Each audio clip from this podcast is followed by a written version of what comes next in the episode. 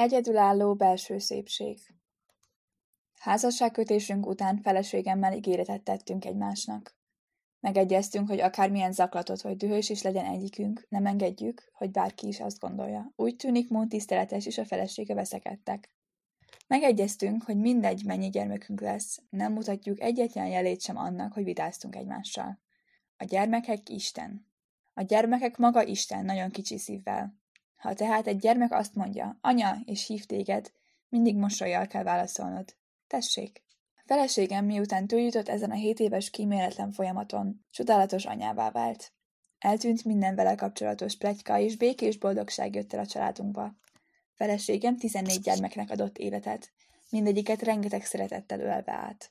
Amikor távol van otthonról, beszédkorútjai során vagy küldetése kapcsán, minden nap leveleket, képeslapokat küld gyermekeinknek. Noha nehéz volt felnevelni a 14 gyermeket több mint 40 év alatt, soha nem panaszkodott. Többször kellett a tengeren túlon lennem, amikor a feleségem szülés előtt állt. Egyedül kellett elviselnie azokat az időket. Voltak napok, amikor semmit nem tudtam tenni érte. Egyszer egy egyháztag írt a feleségem nehéz anyagi körülményeiről. Aggódtak, hogy elegendő és megfelelő táplálékot kap-e. Feleségem még ekkor sem panaszkodott a nehézségei miatt. Mivel én csak napi két-három órát alszom, közös életünk során engedelmesen ő is ugyanígy tett. A mai napig gyötörnek ezek a dolgok. Feleségem olyan szeretetteljes ember, aki még a saját jegygyűrűjét is odaadná a rászorulóknak. Ha fázó embereket látott, felruházta őket, ha éhezőkkel találkozott, ellátta őket étellel. Nálunk mindennapos dolog volt, hogy ha ajándékot kaptunk, ki sem bontotta, hanem tovább küldte másoknak. Egyszer, amikor Hollandiában üzleti ügyben jártam, lehetőségem nyílt egy gyémánt feldolgozó gyárat meglátogatni. Ki akartam fejezni, mennyire sajnálom, hogy feleségemnek annyi áldozatot kellett hoznia, és vettem egy gyémántgyűrűt. Nem volt sok pénzem, így nem tudtam nagyot venni. Kiválasztottam egy kisebbet, amit szépnek tartottam. Később ezt a gyűrűt is továbbadta. Amikor láttam, hogy nincs a gyűrű a kezén, megkérdeztem. Hová lett a gyűrű? Azt válaszolta, hogy hová lett? Elillant. Másnak inkább szüksége volt rá. Egy másik alkalommal láttam, amint nagy kedvőt húz elő, és csendben dolgozik azon, hogy ruhákat csomagoljon el. Mihez kezdesz azokkal a ruhákkal? kérdeztem. Dolgom van velük, mondta. Megtöltött néhány csomagoláshoz használatos kendőt, anélkül, hogy elmondta volna, mire készül velük. Amikor befejezte, elmondta, hogy elküldi a ruhákat a külföldön dolgozó misszionáriusainknak. Ezt Mongóliába, ezt Afrikába, ezt pedig Paraguayba, mondta. Enyhén öntudatos mosolya oly kedvessé tette tekintetét, amint ezt mondta.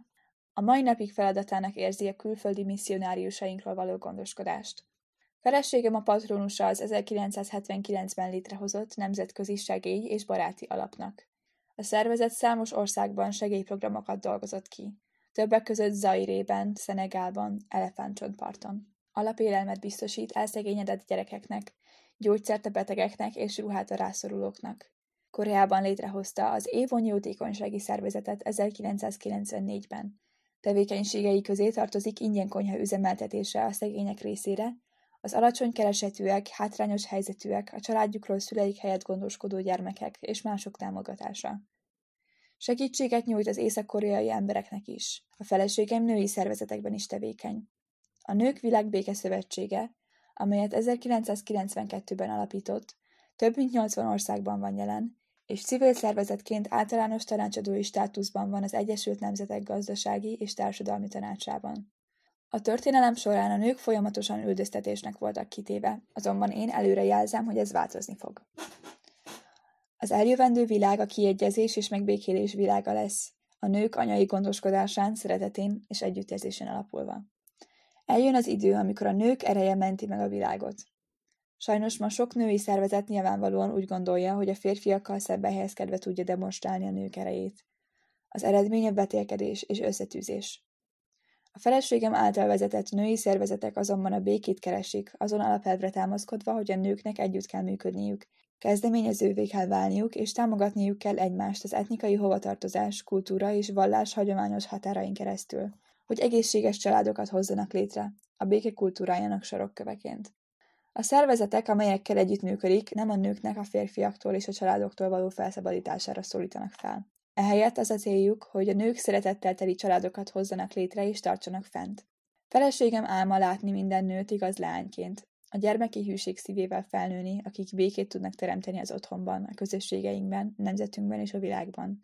A nők mozgalma, amelyet feleségem vezet, az igaz családok célját szolgálja, amely a béke gyökere az élet minden területén. Nyilvános munkám egyik legintenzívebb időszaka során gyermekeinknek közel fél évet szüleik nélkül kellett élniük. Egyházunk tagjai gondoskodtak róluk otthonunkban, amíg távol voltunk. Otthonunk mindig tele volt egyháztagokkal. Minden étkezésnél voltak vendégek az asztalnál, vendégek, akik mindig elsőbséget élveztek a gyermekeinkkel szemben. Emiatt a közeg miatt gyermekeink a magányosság érzetével nőttek fel, amit gyerekek más családokban nem tapasztalnak meg. Még rosszabb volt az a szenvedés, amit apjuk miatt kellett elviselniük. Amerre mentek, újjal mutogattak rájuk, mint a szektavezető San fiaira és lányaira. A szenvedés miatt a bolyongás és lázadás időszakán mentek át, de mindig hazatértek.